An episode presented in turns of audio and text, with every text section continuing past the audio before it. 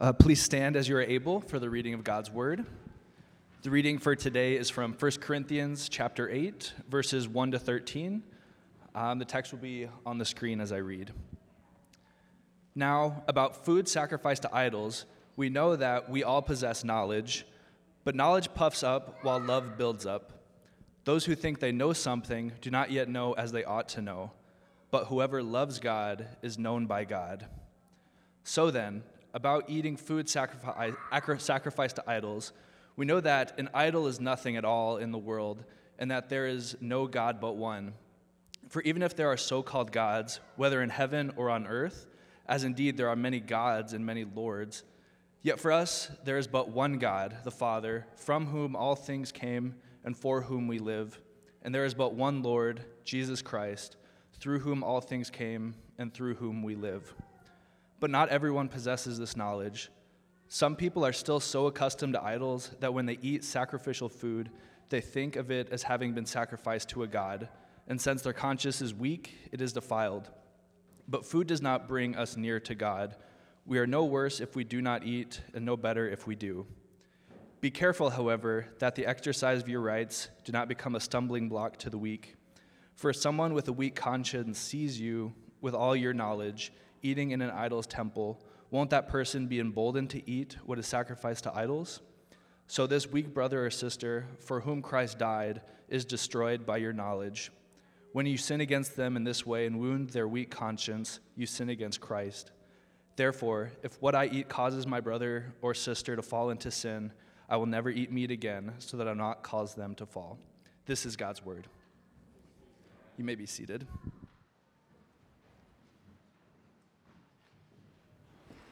Good morning, church. My name is uh, Brian. I'm one of the pastors here. If I've never met you before, first item in business, kids uh, up through second grade, you're dismissed for Children's Church. And they will be heading, uh, along with uh, older kids, to the fellowship hall after the message to do some choir practice uh, that they'll be singing some songs for us on Palm Sunday. Uh, if you're just joining us, we're in a sermon series on 1 Corinthians. We're just getting into the, the heat of it. We just finished a section that covered a bunch of topics like sex and body and marriage and singleness. And if you're waiting for a break from the intensity of those topics, this is the pivot that uh, Paul is now making in the letter of 1 Corinthians to a different topic that stretches uh, from this chapter, chapter 8, uh, about to the end of chapter 10. So that's where we're at in 1 Corinthians. Let's go ahead and pray and dive into the text today. Let's pray. Lord, thank you for this gathering of saints. Thank you that your Spirit is at work in their life in such a way that they are gathering in this place to be with your people to be reminded of the gospel, to be transformed by your grace, to meet at this table, and to pray for our city. Lord, right now we quiet our hearts for your word so that truth and love and grace can be spoken into our lives again because throughout the week we're bombarded by other messages that lack all those things. So help us, Lord, to be transformed again by your powerful word. In Jesus' name we pray. Amen. What would it take for you to be vegan? What would it take for me to be vegan? Let me, let me be a little transparent with you. And if you're vegan here, you're vegetarian, uh, I love you, you're more sanctified than me. But let me tell you a little story to put this into perspective uh, of how difficult such a question would be for me. Now, there's two restaurants by uh, my house. It's over on Victoria and Selby, and they share the same building. They're different restaurants, different ownership, but they're in the same building. One of them is a vegan restaurant, and there you can go and you can order wings that are made out of beer battered cauliflower, or you could have a Philly without meat and without real cheese. Or they have a burger called the quote, dirty secret, and it's their take on a Big Mac. So, since it's vegan, this is how they describe their Big Mac it's two non beef patties, special sauce, lettuce, cheese spelt with a Z because it's not real cheese, pickles and onions on a toasted sesame bun. Mmm, you can drop like 20 bucks on that thing, right? Or you could go next door in the same building, and this is a place that's the polar opposite. It is almost offensively opposite of a vegan restaurant. It's a place with burgers, burritos, and hot dogs, all made with dead animals, right? It's that place. And they don't only just do burgers, but they do burgers, and on top of the burger, they put a Cubano on the burger. So you get like the two in one there. Or you can go there and get a hot dog, but not just a hot dog, but a hot dog wrapped in bacon, right? That's the type of place that I'm talking about. This is the type of restaurant that breaks at least two Old Testament laws with each sandwich they make, okay? That's, and they're right next door, same building, different ownership, but they're right there. And if I had to choose between the two restaurants, I am on team meat. It would take a miracle, a mild miracle, the power that raised Jesus from the dead to get me to eat at the vegan restaurant. If I wanted to be vegan, I wouldn't pay money for it. I'd go home, buy some cheap kale, chew on it, and feel sad, okay? That's what I would do, right? I would do that rather than go to a vegan restaurant. Now, what's surprising about today's passage is Paul gets to the end of this big theological argument, and he essentially says, I kid you not, I'm not exaggerating, I would rather be vegetarian or vegan than eat meat for the sake of something else. And I'm just like, this is getting my attention, right? Because, like I said, vegan folks in here, you're more sanctified than me. I'm just not there yet. I can't do this. So it's like you hear an argument like this where you're willing to give up something that you love so much. Love to go out and have burgers and hot dogs or whatever. That's the type of thing I'm going to drop money on. So he's presenting an argument that you should, as a Christian, be willing to lay something like that aside, become something that you think would be just crazy to become because you'd have to sacrifice so much of life's pleasures to do it. You should be willing to do that for the sake of others and the gospel. That's the argument he's about to present. So, this is how he's going to do it. He's moving on from the previous issues I already mentioned to this issue of food sacrificed to idols. And there's a division in the local church because this is a hot topic.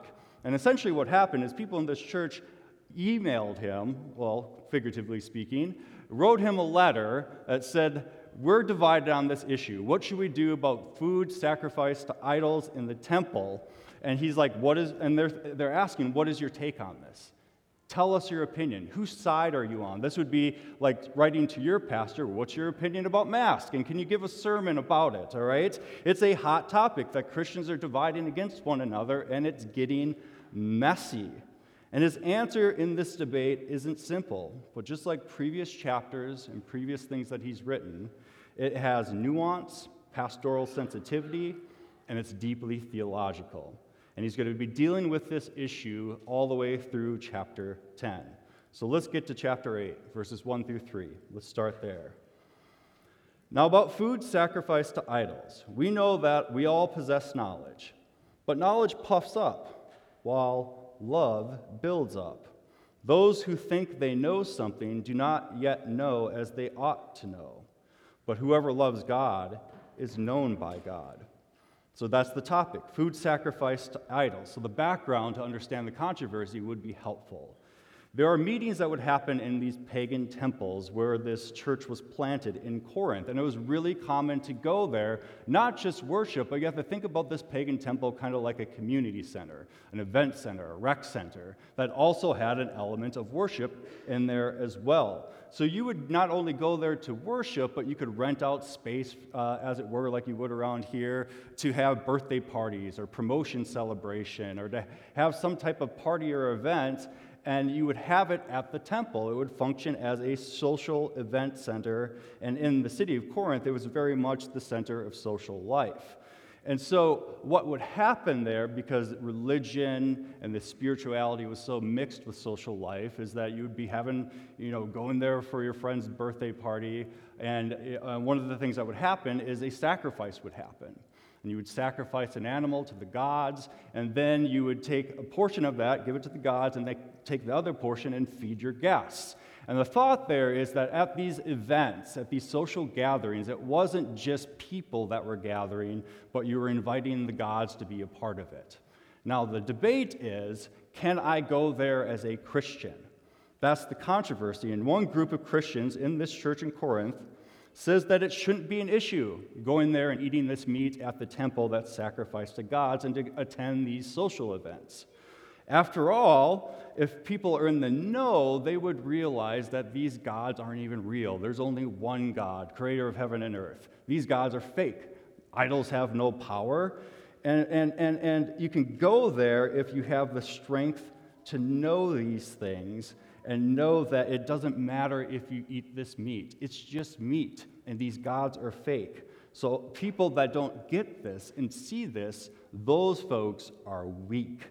They don't have the knowledge that the rest of us have. That's essentially the background. So, Paul goes on and he's addressing these specifics, uh, but before he gets there, in these opening verses, it's weird he talks about love and knowledge. He doesn't even get to the issue. He doesn't say, Well, here's my opinion. He just backs all the way up and says, Knowledge puffs up, but love builds up. He says that knowledge puffs up. It can cause somebody to be arrogant and prideful. And the impact of knowledge and our pride is a common experience that we have. Have you ever had the experience where you re- read a piece or, or heard something on the news or listened to a podcast and you're like, this is it? This explains everything that, that I need to know about this controversial issue, this complex issue about like COVID policies or politics or the war in Ukraine. And it just puts it all into perspective. And you can't wait to share it with somebody else because those ignorant folks need to know that this knowledge, this truth that I just learned, this is the stuff that these weak people need to understand. Um, my wife and I got to go to uh, see a comedian last night, and he was talking about this reality. That, that he talks about the common experience, and maybe some of you have this, where you're on a text thread with family. You have aunts and uncles, moms and dads, grandpas in there, and most likely uh, it's a pretty diverse crowd. It's the type of diverse crowd because you know what happens at Thanksgiving and Christmas when you talk about some of these things, or if you were to share the article that you just wrote, read, it would make people upset. And sometimes he's like, uh, and he, was saying as a comedian that he just drops things in there just to cause a stir. He'd be like, well, this article says N95 masks are very, very effective, and I'm going to drop it in there and see what Uncle Frank does with that one, right? And this article says cloth masks. They're worthless. I'm going to drop them, that one in there and see what Aunt Barb says about that, right? And you're taking knowledge and you're doing it because to, to cause division, to prey on the, who you would say are weak minded people, and it's puffing you up. You're not sharing these things in order to build up, you're sharing these things to stir people up, to cause division. That's what knowledge is like without love. Knowledge without love puffs up because the purpose of love is to build people up, not to make you feel better about yourself. And, and what's interesting here is Paul is even giving them the benefit out. Even if you're right about this, you can still be very, very wrong in how you walk as a Christian with how you approach knowledge and share knowledge. Paul is saying that such knowledge is only partial. You may know something that is objectively true and be puffed up, and love does not do that. He makes his point by saying, Whoever loves God is known by God. This phrase is a little bit different than saying, If you love God, then you truly know God. That's true. To love God is to know God, but Paul is not making that point. He's making a different point. He says, Whoever loves God is known by God. It's a similar point that the Apostle John makes in his letters when it says that you love God because what? He first loved you. Here, Paul is saying you love God because he first knew you. God initiated this relationship. That's the point Paul is making. Before we ever loved God, God knew us first. He redeemed us and revealed uh, himself to us in Christ through the power of the Holy Spirit. And that's the theology that he's grounding his point in. Love does not puff up because in God's love in Christ, you see that it's for the sake of others. God is love, and he expresses that love by saving sinners, building us up in Christ, and bringing us together in unity.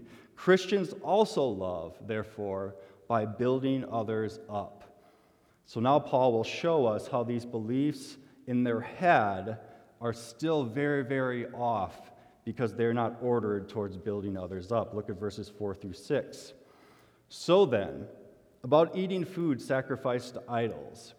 We know that an idol is nothing at all in the world, and that there is no God but one. For even if there are so called gods, whether in heaven or on earth, as indeed there are many gods and many lords, yet for us there is but one God, the Father, whom from whom all things came and for whom we live. and there is but one Lord, Jesus Christ, through whom all things came and through whom we live. So, Paul here is quoting common ground that he has with those in the know. It's true, and we know that idols are worthless. They have no real power because there is only one God. Paul agrees with that. There is no real God that gives these idols power or any sort of authority because there's only one Lord and one God. But then Paul broadens it from that kind of basic confession and makes it more distinctively Christian and much more thick and dripping with the gospel. He confesses that there is one God, the Father, from whom all things come, and we are to live for him. And there is one Lord Jesus Christ, through, all th- through whom all things came and through whom we live. In other words, Christians have all things through God the Father and the Lord Jesus Christ, and therefore we live for him and him alone. And he's essentially starting to lay this framework. He's saying, Do you think you know something, those of you that think you are strong? Well, if you do, it's from God. You love God, that's because God initiated it, and He knew you before you even knew anything. So, therefore, in humility and based on the love of God and His knowledge of you, obey Him. So that's Paul's common ground, but he broadens it in a more distinctively Christian way for those that are in the know. And then he says this in verse 7 but not everyone possesses this knowledge. Some people are still so accustomed to idols that when they eat sacrificial food, they think of it as having been sacrificed to a god. And since their conscience is weak, it is defiled. So those who think of themselves as strong and free and knowledgeable say, hey, we all possess this knowledge. Everybody knows this, or they ought to. And Paul pushes back. He says, not everyone possesses this knowledge. That is, what Paul is saying is not everyone is at the point where going to the temple filled with idols and eating meat sacrificed to these idols are okay. They're not in that place yet. They're not comfortable with that. Their conscience isn't there. It isn't at the same conviction so that they can go to these social events with these other Christians and be able to participate in a way where they're free to do so and it doesn't damage their conscience. After all, some of these people, those that are weak, identified as weak here, are those that just came from those environments. Maybe they were just converted to the Lord. They just came became Christians. And so all they know about that place is they were, were in under the, the, the viewpoint that these gods are real and they have power. And they had power over me before Christ conquered them and brought me to the true and living God. And so that is so fresh for them that for them to go back there and to participate in these things would be bad.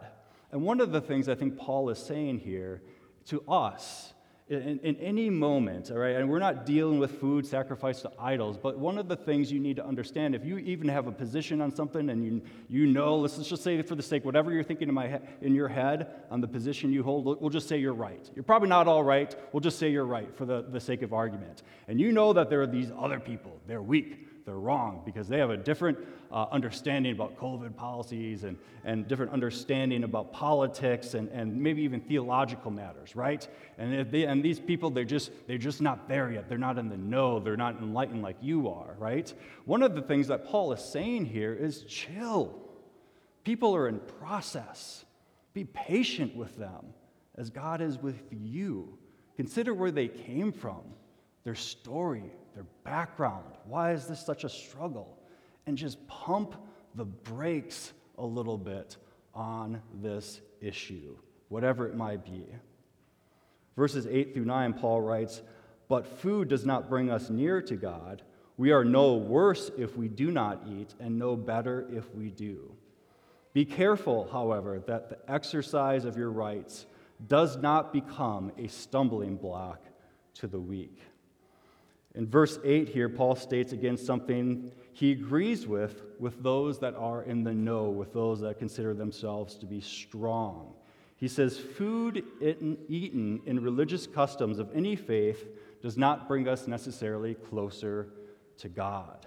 But then he says the reverse is true as well. It doesn't bring you farther away either.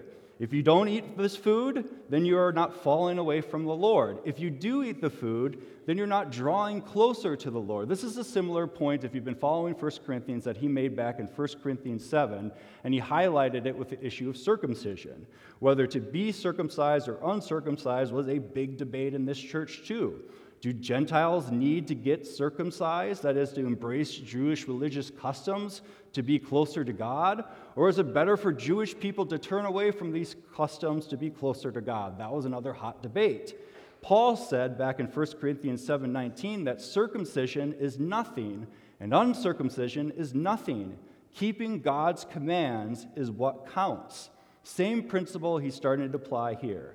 What food you eat isn't going to make you better or worse religiously.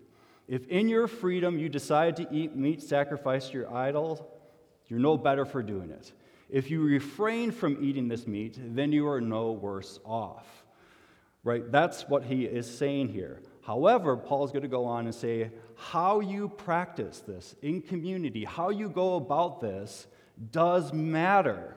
Eating this food or not eating this food is, is, is, is not the point.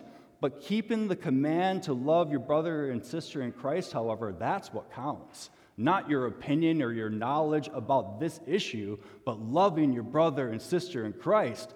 That's what counts.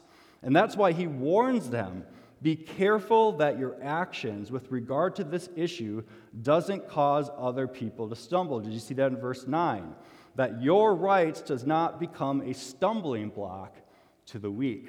Now, this is a point where this verse is often taken out of context. And this is a point where some people would say that any issue that I find offensive is something you need to stop doing because I find it offensive.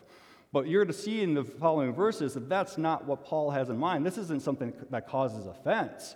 It's much more serious than that, all right? Because I, I, I, say this because I, I, went to a, I went to a Christian college with a lifestyle agreement. You know what those are? I know some of you went to the U of M and some of these other, other colleges where they sacrifice food to idols, but the, but the Christian colleges, they, they be different, guys. They be very different than that. You go there and you, you sign a lifestyle agreement. And I was only a couple of years after, after being renewed in the faith and having this conversion experience, and I went to this environment and I signed on for it. I said, okay, I'm not going to drink, I'm not going to dance, I'm not going to play cards, right? And I would often sometimes meet Christians that say, that would tell you that this is kind of these, these timeless principles that should be applied all the time. That if they see you post graduation playing cards or dancing, they say, stop it, because that's offensive to me. You're causing me to stumble. And that is a misapplication of this verse, right? I'm sorry that you're offended by my dancing. I kind of am offended by the way I dance too. All right? That will be redeemed sometime in heaven. All right? You're going to have to get used to some forms of dancing. So some people use this as kind of a power pivot to try to get Christians to do anything that they don't find uh, uh, uh, that, that, that they find offensive. That's not what's going on here. That what's at stake isn't Christians getting offended. What's at stake is division in the church and somebody's very salvation and somebody in your community falling away from the Lord because of the way that you use your knowledge. Look at verse 10 with me to see this verses 10 through 12. For if someone with a weak conscience sees you with all your knowledge eating in an idol's temple, won't that person be emboldened to eat what is sacrificed to idols? So this weak brother or sister for whom Christ died is destroyed by your knowledge. When you sin against them in this way and wound their weak conscience, sin, you sin against Christ. And here, Paul gets to the main concern that he has, and it's not about meat, it's about the faith. And the question he gets you to think about this scenario is just like, all right, let's picture this. A new convert just came out of these, these pagan temple rituals, used to worship these gods, believe they were real, and they, they turn and now they're, they're believing in Jesus Christ as the only true Lord. But then they see you go back to this temple at this social event. You go to this birthday party, you go to this work promotion party, whatever. And part of the deal with how they cater the food is they sacrifice these, this food, uh, this, this animal, and then use some of the food for the gods, use some of the food for the social event, and then invite the gods in there. And they see you there, and they don't have the same framework yet. They're not thinking, oh, these gods aren't real, but no, this, this had power over me. This, this is serious, but these, these Christians, they're going there and it seems to be fine. Well, what's wrong with me? Maybe I need to go there. And they see these so called strong Christians there strutting their spiritual superiority and looking down their nose at them and say, Well, maybe I just need to go. I don't feel like I'm ready yet, but I just need to go. And I need to go back to that former way of life. And now they're starting to step back towards a life where they didn't believe a life where they were under the power of unbelief. And you led them there because of your puffed up knowledge. Paul says this isn't right. And when you're doing that, when you're leading a weak brother or sister back into the situation where you're leading them away from Christ, you're sinning against the Lord Jesus Christ. Paul doesn't take the position that while these weak Christians, they just need to suck it up and catch up with the knowledge of those who are strong. No, he says to the so called strong who are in the know that if you cause somebody to stumble, you're not only sinning against that person and destroying them, you're also sinning against the Lord, whom Christ died for. That's how he raises the stakes. He says, You're sinning against Christ and Christ died for this brother and sister. Remember what Romans 5, 6 through 8 says? You see, at just the right time, Paul writes, we were still powerless. You could say we were still weak, and Christ died for the ungodly. Very rarely will anyone die for a righteous person, though for a good person, someone might possibly dare to die. But God demonstrates his own love for us in this that while we were still sinners, while we were still weak, while we were still powerless, Christ died for us. And one of the points he's making there is to these, these Christians that are in the know is that, that Christ died for sinners. That's what he did for those that are weak. And you can't even change your diet. And Christ laid down his life for these brothers and sisters in Christ that you're leading away from the Lord. And Paul says in verse 12 of 1 Corinthians 7 when you sin against them in this way and wound their weak conscience, you sin against Christ. How do you sin against Christ when you do this against a brother and sister in Christ? Well, Jesus makes the same point in the Gospels, where he tells the parable of the, the sheep and the goats. And the way he sets up this parable is that Jesus, well, he's the good shepherd who can recognize who his sheep are, and also within his flock be able to recognize the goats who need to be separated out. And that's how the king recognizes those who belong to him and those who don't. And one of the ways that the king discerns who belongs to him and those who don't is how do people treat the least of these, which are his people who are hungry, thirsty, and looking for a place to rest. And Jesus says that if you provide and serve the least of these, then the king will welcome you into his kingdom. If you do not, then you, are to, then you will depart from the presence of the king and into judgment. And for those who did not provide for the least of these, they asked the king in Matthew 25, 45 through 40, 44 through 45. They will also answer, Lord, when did we see you hungry or thirsty or a stranger or needing clothes or sick or in a prison and did not help you? And he will reply, Truly I tell you, whatever you did not do for one of the least of these, you did not do for me. And so when you sin against the least of these, or you cause the weak to go against the con- their conscience, or see a new convert and lead them back to their old ways, then you are not only sinning against that person, the scripture says, you are sinning against Christ himself. And now Paul concludes in verse 13 Therefore, what, if what I eat causes my brother or sister to fall into sin, I will never eat meat again. There it is vegetarian, vegan, whatever. I will never eat meat again so that I will not cause them to fall. See, Paul is being more radical here than he was at the beginning. He broadens his application. He doesn't say, I will never eat meat sacrificed to idols again. He says, purposely, meat in general. I will, I will, I will stop eating any of it, right?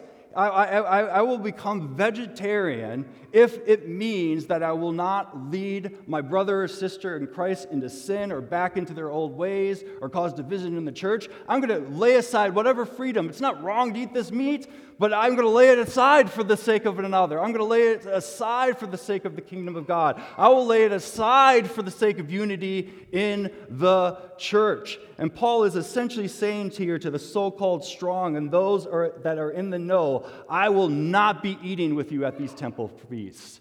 Not because I disagree with your principles, I believe you're right, but the way you're going about it is destructive and wrong and divisive. So I'm not going to be joining you at those tables. I'm going to be at the table where there's the weak and the struggling and the new converts and those that are in process and those that are trying to figure it out. The principles that by this time should be very obvious for us. We may be right about something. You might be right about a topic that you feel strongly about, but you can still sin against the church and sin against your brothers and sisters in Christ by how you go about communicating that knowledge. You may have freedom to practice something, but you could still, in your freedom and in your practice, cause somebody else to stumble at best or lose their faith at worst. So, the call of Jesus is to have knowledge that's grounded in love. It's a call to lay aside our freedoms in service for others. It's a call to leave the table of the strong to join with the table surrounded by the weak, because that's what Christ did. He died for the powerless, which each and every one of us are powerless and weak. And the only way that we can ever come to love God is to be known by Him first, and Him initiating that with weak sinners like us. And if we worship a God who does this, then it doesn't matter what type of knowledge you have about whatever kind of controversial issue is happening today. If you go about in a way that divides the church and doesn't love brothers and sisters in Christ, you are not honoring Christ or the gospel. This is not a time to separate from one another, but to be patient with one another, build one another up, and ground our faith in love and love only. And that's why we come to this table as weak, powerless sinners, everyone together, not separate tables, but this table, because we are grounded and saved by that divine and sovereign love in Christ. Amen, church? Amen.